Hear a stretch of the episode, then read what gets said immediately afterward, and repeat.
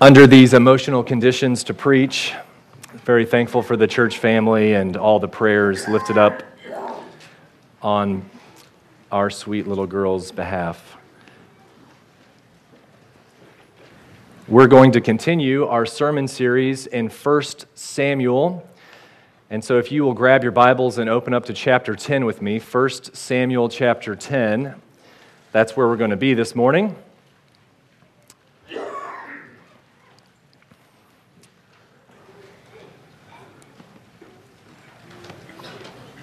Thankful to be able to open up God's Word.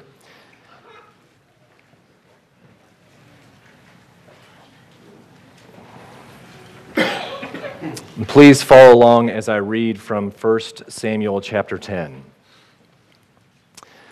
Then Samuel took a flask of oil and poured it on his head, that being Saul's head, and kissed him and said, has not the Lord anointed you to be prince over his people Israel? And you shall reign over the people of the Lord, and you will save them from the hand of their surrounding enemies. And this shall be the sign to you that the Lord has anointed you to be prince over his heritage. When you depart from me today, you will meet two men by Rachel's tomb in the territory of Benjamin at Zelzah, and they will say to you, the donkeys that you went to seek are found, and now your father has ceased to care about the donkeys and is anxious about you, saying, What shall I do about my son? Then you shall go on from there farther and come to the oak of Tabor. Three men going up to God at Bethel will meet you there one carrying three young goats, another carrying three loaves of bread, and another carrying a skin of wine and they will greet you and give you two loaves of bread, which you shall accept from their hand. After that, you shall come to Gibeath Elohim, where there is a garrison of the Philistines. And there, as soon as you come to the city, you will meet a group of prophets coming down from the high place with harp, tambourine, flute, and lyre before them, prophesying. Then the Spirit of the Lord will rush upon you, and you will prophesy with them and be turned into another man. Now, when these signs meet you, do what your hand finds to do, for God is with you. Then go down before me to Gilgal. And behold, I am coming down to you to offer burnt offerings and to sacrifice peace offerings. Seven days you shall wait until I come to you and show you what you shall do. When he turned his back to leave Samuel, God gave him another heart and all these signs came to pass that day. When they came to Gibeah, behold, a group of prophets met him, and the Spirit of God rushed upon him, and he prophesied among them. And when all who knew him previously saw that he prophesied with the prophets, the people said to one another, What has come over the son of Kish? Is Saul also among the prophets? And a man of that place answered, And who is their father? Therefore, it became a proverb Is Saul also among the prophets?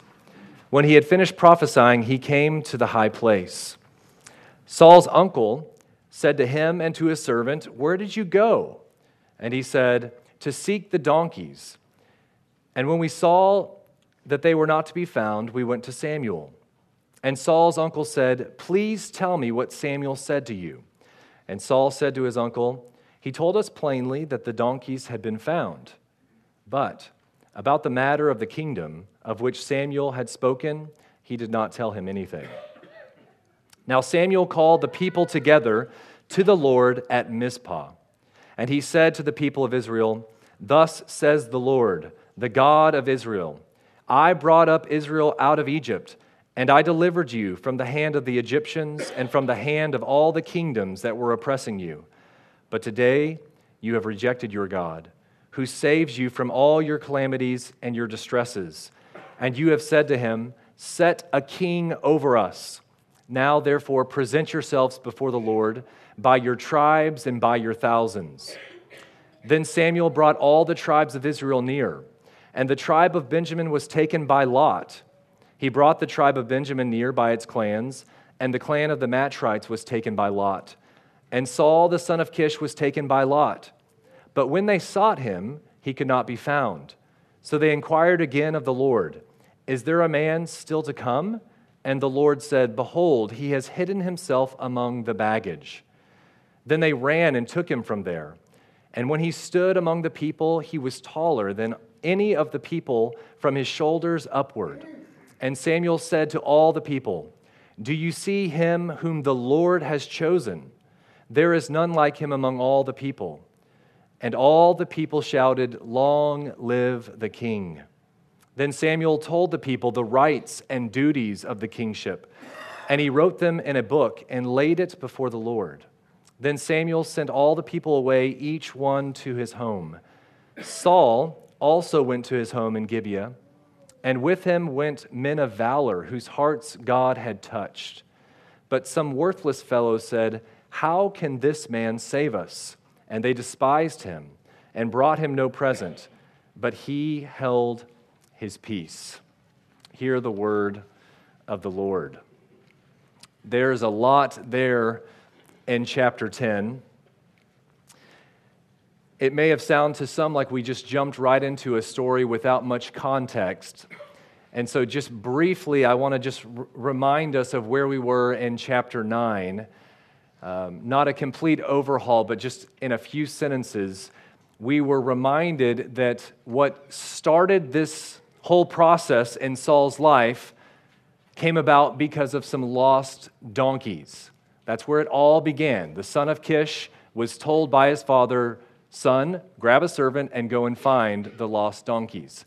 And what we were able to see very clearly from God's word last Lord's Day is that the Lord's providence was unfolding before Saul in all, even the little moments, the mundane moments of life, unfolding, leading him ultimately to Samuel. And God also made known to Samuel exactly what was to transpire and how Saul was the one whom the Lord had chosen to be king over Israel. And so we got, we got to the end of chapter 9, and you hear the last verse, and they were going down to the outskirts of the city. Samuel said to Saul, Tell your servant to pass on before you, and when he has passed on, stop here yourself for a while, that I may make known to you the word of God. And as we read that last week in our care group, aloud as a group, it really does end the way my father in law said, dun, dun, dun. You're kind of just waiting. What's going to transpire? How is this going to unfold in Saul's life? And it's quite right. Saul is, even the readers are, looking for resolution, not sure exactly what's going to unfold. And so we get to chapter 10 and see very clearly what all happens in Saul's life as he's being installed as the king of Israel. So, this chapter, chapter 10, can really be split into two main sections. There is a lot of detail in each section, but overall, we see the private coronation for Saul in the first part. So, everything that transpires verses 1 to 16, as I'm studying through the text, it seems to be all for Saul the signs, the prophecy, even the exchanges, people observing this man, this son of Kish who's acting very different, his, his uncle questioning him. This is all what God is doing in Saul's life. And then the, the latter part, verses 17 through 27. So the first was private coronation. The latter part is the public coronation for Israel. It is made known very clearly that this is the man that God has chosen for Israel. They demanded a king like all the nations, and we're seeing in this chapter the private coronation for Saul and the public coronation for Israel. So we're going to try to tackle both sections and just knowing that there is so much happening in this chapter. Uh, some things we're only going to be able to mention in passing, and we, as elders here at Grace Covenant Church, want our people to be like the Bereans and to go home and continue to study in God's Word what you've heard. And so I pray that this is just the beginnings of you digging further into even this particular chapter, 1 Samuel chapter 10. what we see throughout this whole chapter is God's divine activity, superintending all these things and bringing them about. If you missed it in chapter 9, the Lord's providence over all things, I pray by the Spirit of God you would see God's sovereignty in all that transpires in 1 Samuel chapter 10. We see the sovereignty of God in this private coronation with the signs given to Saul, the rushing of the Spirit of God upon Saul. All of this is validating God's rule and reign over everything. And in particular, we're shown in Saul's life his sovereignty over all that's transpiring in Saul's world. So, first, we open up with this private coronation, followed by three signs. So, the way that it begins, Samuel is with Saul alone. They've sent the servant off so that Samuel can share the word of God with Saul. And in verse 1, we see then Samuel took a flask of oil and poured it on his head and kissed him and said, Has not the Lord anointed you to be the prince over his people Israel? And so we see this beginning anointing by Samuel over Saul. And all of this is for Saul to understand that this is not man made or a, a, thought that came to one man that's sharing it with another. This is from the Lord. Saul, you are anointed to be the prince over my people, says the Lord. So there's the first, this private coronation, and then Samuel's very clear that there will be three accompanying signs to let you know, in case you missed it, Saul, that this is from the Lord. So, first, a word spoken in verse 2. When you depart from me, you're going to see two men near or by Rachel's tomb, very specific, and they are going to tell you something. They're going to tell you that your donkeys were found and that your dad is anxious about you. And it unfolds exactly that way. So, Saul, living this out, this is validation, confirmation from God. Second, two loaves of bread given. In verses 3 and 4, then you're going to go a little bit further to the oak of Tabor. Three men are going to be going up to Bethel to meet you. Listen to the details.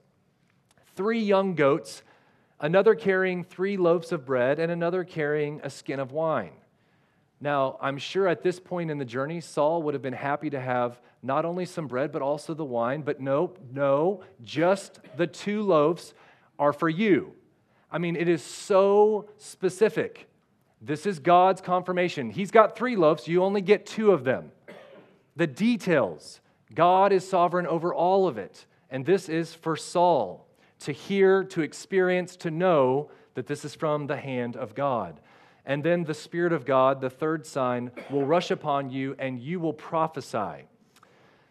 We see this in verses 5 through 8. These men will come, these, um, these prophets with their instruments, and verse 6 the Spirit of the Lord will rush upon you and you will prophesy with them. And what we see, what's interesting about this third sign is this is the only sign that that is actually explained in real time, so to speak. So as the story continues, the first two signs do happen to Saul, but it's the third sign that is specifically kind of honed in and unfolded before us of actually how it plays out in his life. Now, I want us to just pause for a second and look at verse 9 because this is this is something that really does jump out to the reader when he turned his back to leave Samuel, God gave him another heart. Another heart. He's going to have the Spirit of God rush upon him and be turned into another man. And for many, as you read through the Old Testament and then to the New, these are some questions that begin to form. What's going on here? The work of the Holy Spirit upon Saul. What, is this, what does this mean that he was given another heart? And I, I just want to spend a little bit of time here and begin first by saying I do not think that we can be dogmatic about whether or not this is speaking of regeneration or just the anointing to fulfill a specific task. I don't think we can be dogmatic about that, but I don't believe that this is salvific, this new heart given to Saul as we look at his life unfold before us in 1 Samuel. So I don't think we're talking here about regeneration that you see in Ezekiel or, or John chapter 3, you must be born again, but rather, as we look at the work of the Holy Spirit throughout the Old Testament, there is the operation of the Spirit upon individuals to fulfill a particular task. That is an a important role of the Holy Spirit in the life of God's people. So, for example, the verb is used of the Spirit rushing upon Samson. We read this in Judges, um, several places in Judges. But some of the examples of when the Spirit of God rushes upon Samson is when, if you remember, he tore a lion into pieces. If y'all remember that, crazy stories happening. The Spirit of God rushed upon him, and he was able to fulfill a, a particular task. Or another time, he struck down men. Or even when he broke the ropes of the Philistines who had bound him, all of those experiences, we're told the Spirit of God rushed upon him. So the same is true, I think, when we look at Saul in 1 Samuel chapter 10. The rushing of the Spirit indicates his equipping from God for the tasks of leadership, what he has been called and anointed to do. And so, in this sense, Saul is not another man salvifically, rather receiving what he did not have previously. So, aside from saving activity of the Holy Spirit in the Old Testament, we do believe that the only way someone is saved is by the supernatural work of the Holy Spirit, and it is by grace through faith in the Savior. Okay, that, that has never changed, Old or New Testament. But in the New Testament, we also see the Holy Spirit working in empowering ministry giving people the abilities or um, equipping that they need to perform important tasks in the covenant community of Israel. Sam Storms is helpful here when he writes about the work of the Holy Spirit. He says this We should also consider what David, King David, had in mind in Psalm 51 11 when he prayed, God or Lord, Take not your Holy Spirit from me. It's really important to know who it is that's praying that prayer King David. Take not your Holy Spirit from me. This does not mean he envisions the loss of his salvation because of the sins that he committed against Uriah and Bathsheba. It's not a withdrawal of God's saving grace upon him Rather, as we're looking at him in his kingly role, his prayer is that God would not withdraw his enabling or anointing of his spirit that has empowered and equipped him to lead Israel as king. We can just think for a moment. I know we're not there yet in 1 Samuel, but in 1 Samuel chapter 16, David may have had this very thought in mind, this disturbing, disturbing scene in 1 Samuel 16, where we read, The Spirit of the Lord departed from Saul. Because of his sins, the Spirit of the Lord departed from him. And David's praying that this th- same thing would not befall him because of his sin.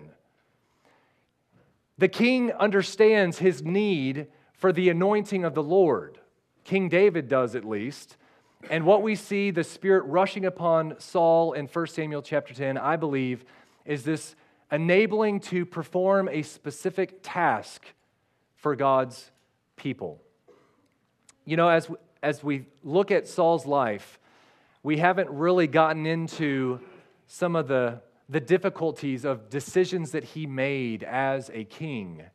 But what came to my mind when thinking about those who um, have experienced spiritual things in this life and then maybe have built kind of a thought process of their own right standing before God. Because I've experienced some things, therefore, or ergo, I'm right before God. Everything's good.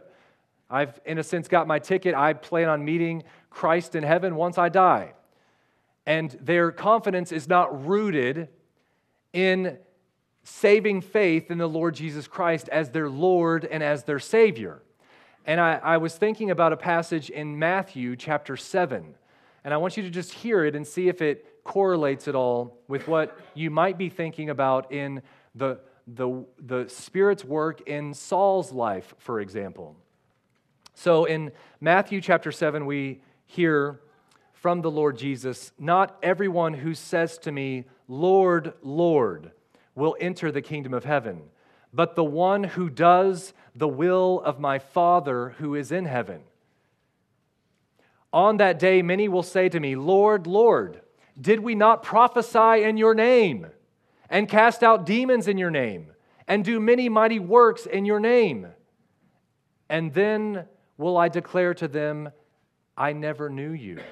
Depart from me, you workers of lawlessness.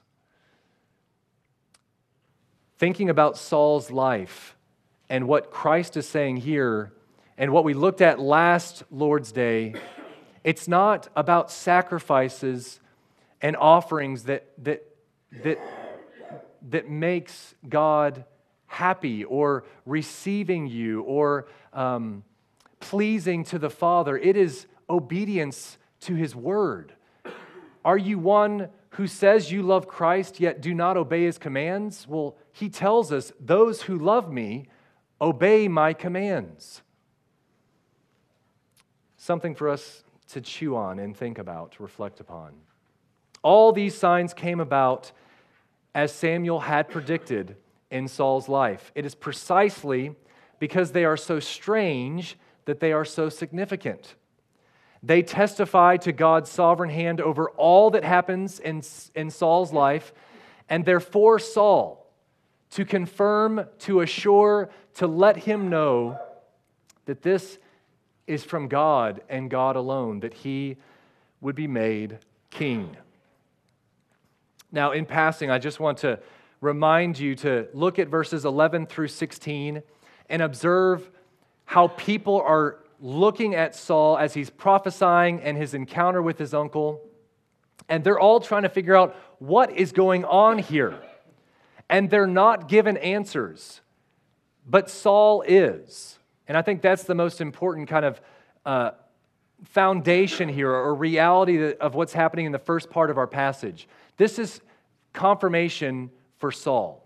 Now we move, as the story continues, into the public coronation for the people of Israel.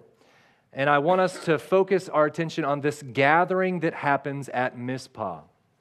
So, this scene at Mizpah is important. This, if you remember, if you've been following, along, if you haven't, that's okay. But in 1 Samuel chapter 7, Mizpah is part of that narrative story as well. This was the place where Samuel had earlier led the nation in repentance before the Lord.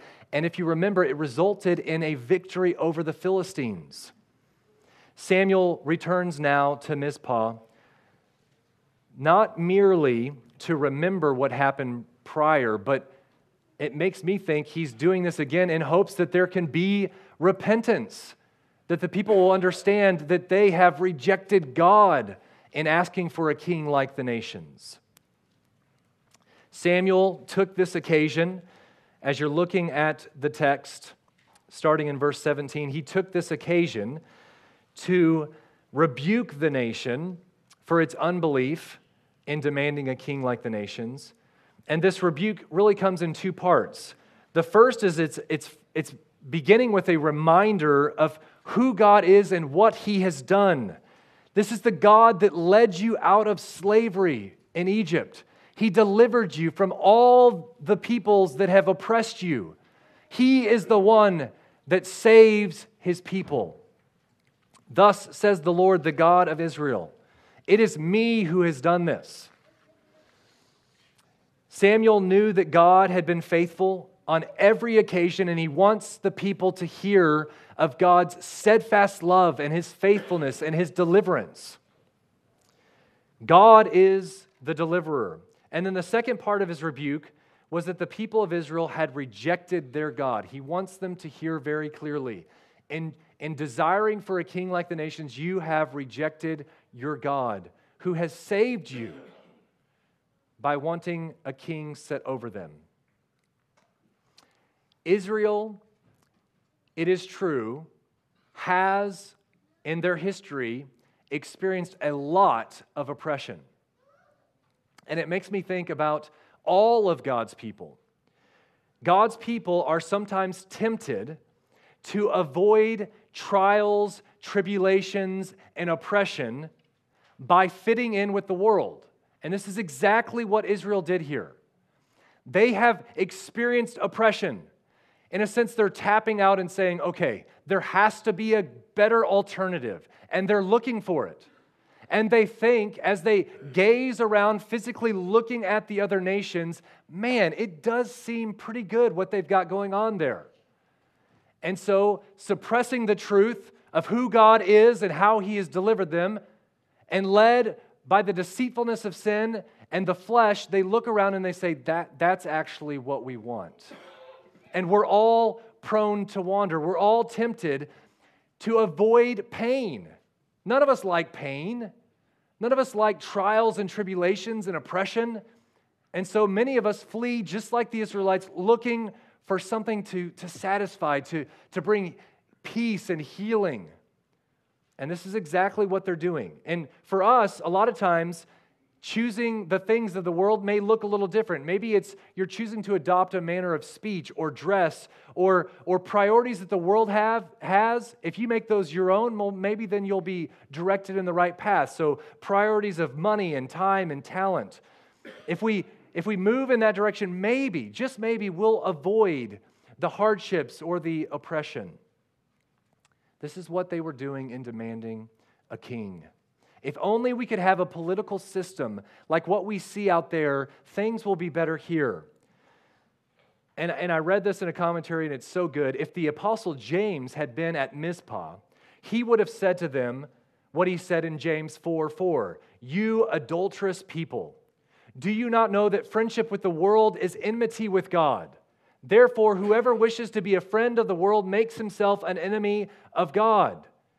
Christians, brothers and sisters, if you desire to be like the world, you're being just like the Israelites here when they demand for a king.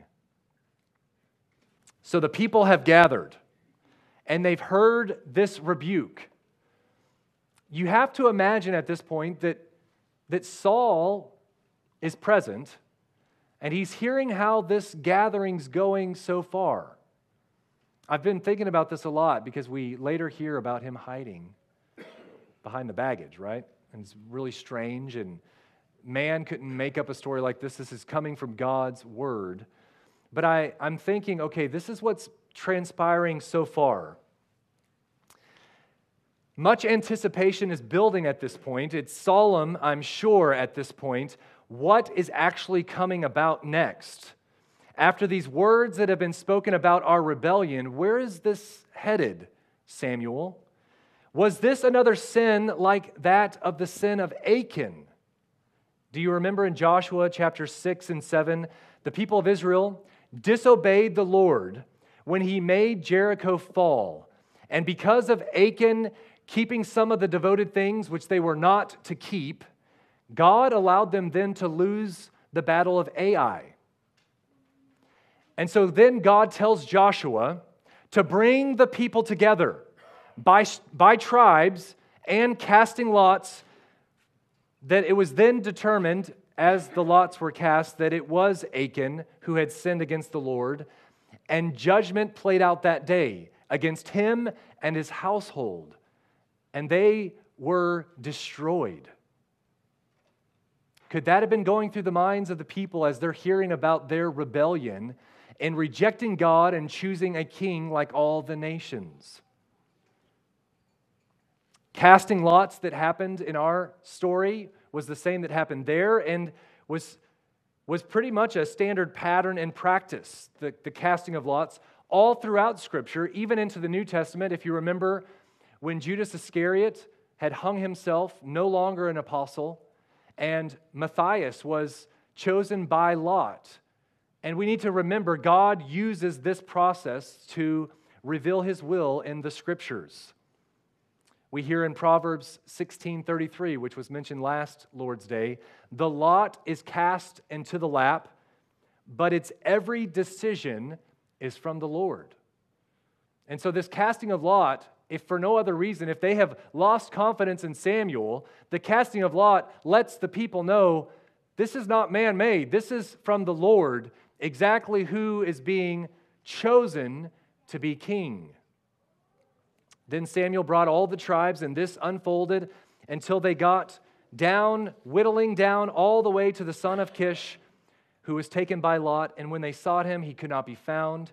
So they had to inquire of the Lord, Where is this guy? Who is this? Is there still someone to come? And the Lord said, Behold, he has hidden himself among the baggage. Think with me for a moment. In the previous chapter, we have runaway donkeys. And in this chapter, we have a runaway king. It's just the irony is thick as we move towards them pulling this young man out behind the baggage. And the description's pretty amazing. As he's being pulled out, I'm sure he's trying to hide himself, but remember, this is a big, big man. And so as he's being pulled out, the people are watching, you know, him stand up straighter and straighter and amazed at the size of this man. He looks the part head and shoulders above the rest, good looking, and he is standing before them. And we hear from the people, Long live the king. Now, thinking about Saul's actions, I, I, I don't have a definitive reason for why he hid himself. Some commentators talk about this being a, a form of humility it doesn't seem to be that to me as I'm looking at his life unfold.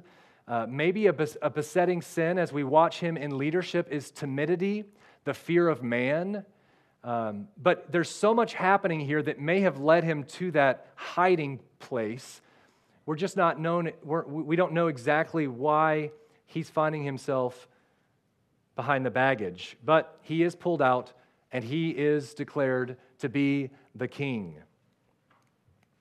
Now, what you would typically expect, at least um, in our modern hearing of this story, is that then the king would have an opportunity to speak to his people, you know, the inaugural speech, to lay out his plan for the next several years, what's going to unfold under his leadership. And that's not what happens.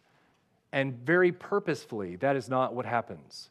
Samuel is the one who speaks. And once again, throughout this whole narrative, we are seeing that even though they desired a king like all the nations, God is ruling and reigning in control of all things. And this is the man whom the Lord has chosen to be king over his people. And so this is unfolding before us, and we hear Samuel then get up, and he is the one who then lays out what this is going to look like. And not again from his vantage point, but from the Lord. God is still on the throne, regardless of which king you want to stand and rule over you. Please do not miss this. So, the rights and duties of his kingship is made clear. And this is actually really important. It's not Saul being anointed as king and then leading however he sees fit. It is under the rule and reign of God. These rights and duties, we're not told exactly what it was that Samuel wrote down, but we have been reminded uh, previously of what God says in Deuteronomy chapter 17. And I want you to hear it again because it seems that this has to be the foundation of what is being communicated here as a king, a monarchy is being established for the first time in Israel. So, hear from the word of the Lord.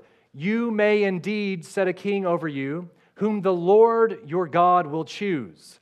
One from, from among your brothers you shall set as king over you. He may not be a foreigner over you, who is not your brother. Only he must not acquire many horses for himself or cause the people to return to Egypt in order to acquire many horses, since the Lord has said to you, You shall never return that way again. And he shall not acquire many wives for himself, lest his heart turn away, nor shall he acquire for himself excessive silver and gold. And then in verse 18, and when he sits on the throne of his kingdom, he shall write for himself in a book a copy of this law, approved by the Levit- Levitical priests.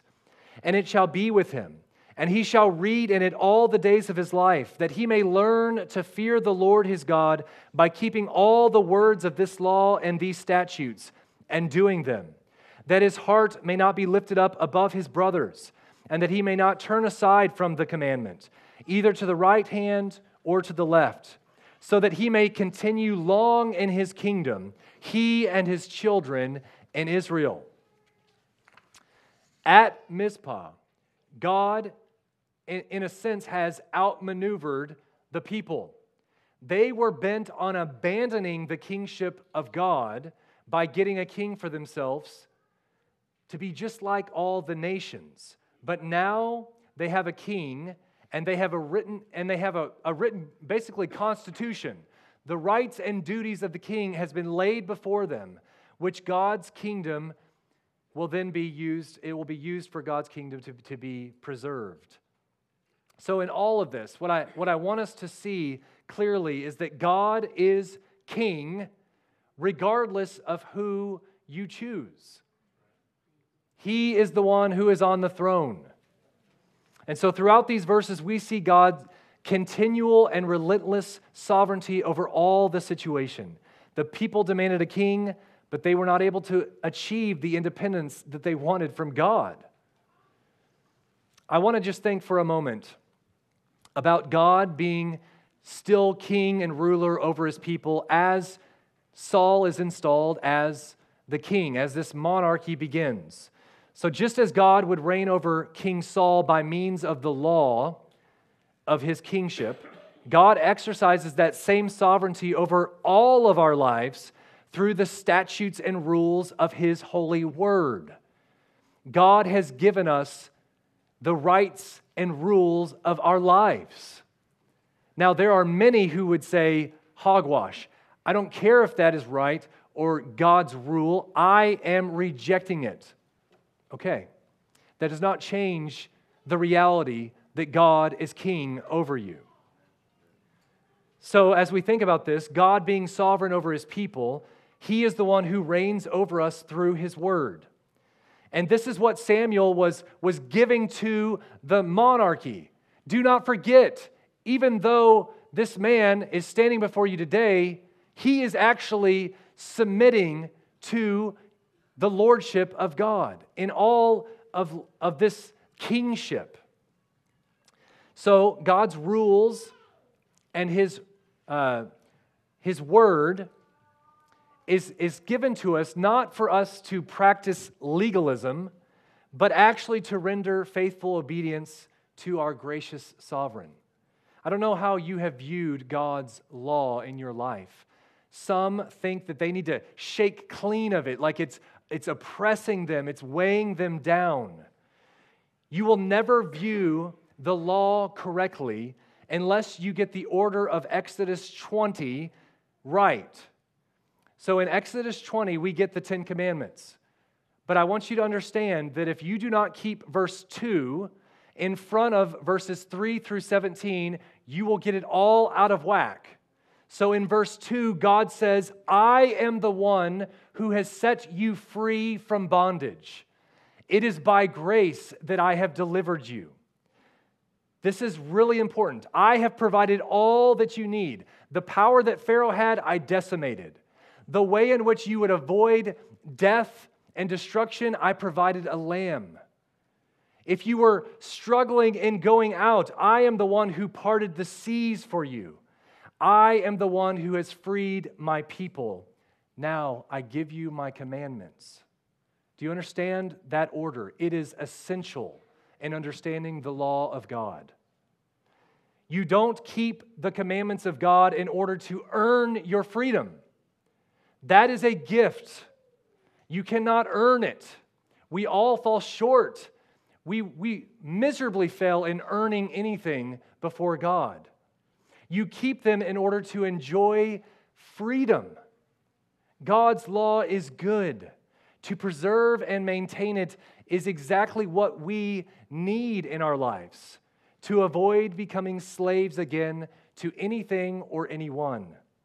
So, God has laid down his rights and duties for his people in every sphere of our life. So, in the new covenant, we hear very specifically the rights and duties of a husband to his spouse. And this is actually freedom. This is good. We see this in, in so many different areas of our lives. We see this uh, in the relationship between a parent and their children, between masters and servants, between pastors and church members, between civil authority and citizens. Christians are to be taught to live by these rules and to know that observing these laws of God does not hinder our well being, but rather it is the way in which believers experience the freedom in which God bestows upon us his richest blessings.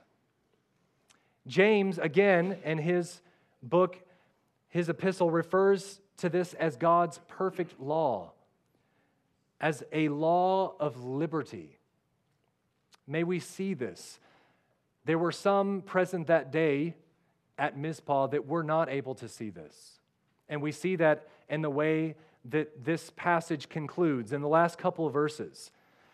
What's really interesting, you may go, well, we've already had the big meeting in Mizpah, but sometimes what happens after the meeting is, is, is as significant as, as what happens during the meeting. So we hear about everyone then going home upon Samuel's word. Everyone returns to their house, and we have these men of valor who have also been touched by God going with Saul to his home.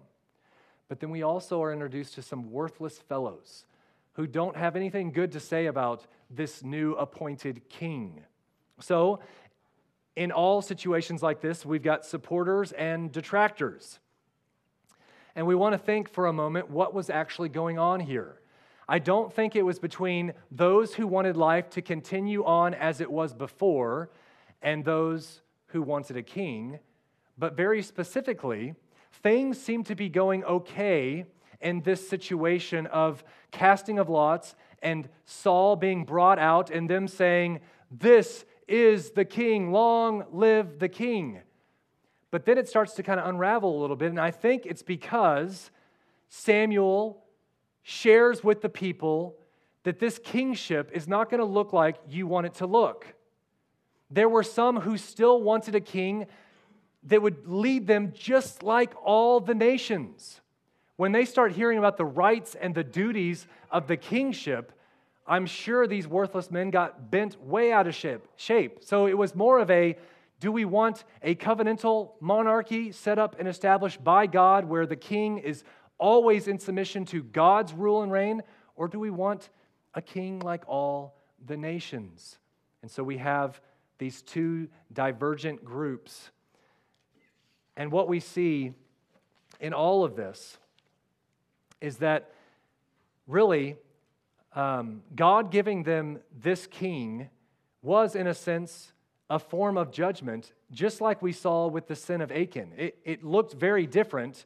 There was destruction of that household that day in Joshua, but we were told that God was displeased. The people had rejected him, and so now his judgment is actually to give them a king. So God, in his anger, Hosea chapter 13, verse 11, is confirming this I gave you a king in my anger. God, in his anger, gave Saul to Israel. But in his mercy, God has given us his son as king, the Lord Jesus Christ. So while this is not heading in a really great direction here, this establishment of kingly rule over the people should be that sign, that foreshadowing, pointing to God's mercy and grace upon his people in providing the Lord Jesus Christ. In Mark chapter 1, we read Jesus came into Galilee, proclaiming the gospel of God and saying, The time is fulfilled, and the kingdom of God is at hand. Repent and believe in the gospel. One pastor and commentator, Richard Phillips, writes these so helpful words that I want to read to you. in his commentary on 1 Samuel. If our hearts are opened by God to see Jesus in the glory of his grace, we will crown him with many crowns. Each of us gladly yielding our hearts and crying out to Jesus, Long live the King. His reign will never fail and never end, and those who bow to his throne will reign forever and ever with him in glory. Sometimes, really important questions come out of the mouths of worthless fellows. And at the end of our passage, they ask this question. I think it's, it's a good question to ask How can this man save us? Now, the motives were all wrong, but the question, How can this man save us? is a good question for all of us to ask. And this morning, there is only one king who can truly save us. And I pray that you have eyes to see the kingdom of God and see who it is who is ruling and reigning at the throne. And it is Jesus Christ, the eternal Son of God. May this be the day of salvation. Let us pray. O Lord, our Lord, how majestic is your name in all the earth. You have set your glory above the heavens. Father, throughout this chapter of your word, we see so clearly your sovereign rule and reign.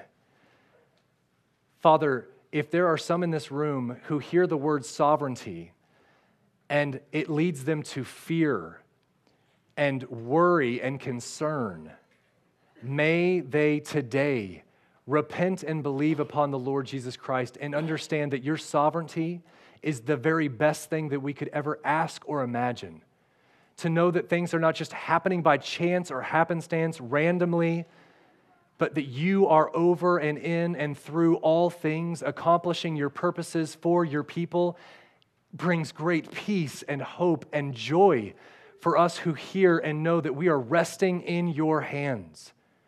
May that be good news to our, our hearts and our minds this morning. And as I heard coming from one of the Sunday school classrooms this morning, may we, your people, rejoice that your word is a lamp unto our feet and a light unto our path. And may we, as your people, joyfully follow your ways, your rules, and your duties for us as your people, knowing that they bring life. Not that we are somehow saved through them, but once we experience your grace that you have lavished upon us, we now walk in a manner that pleases you, and you have given us what that looks like.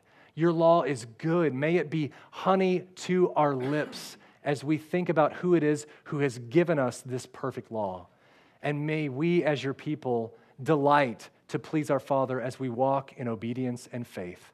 And we pray this in Christ's name. Amen.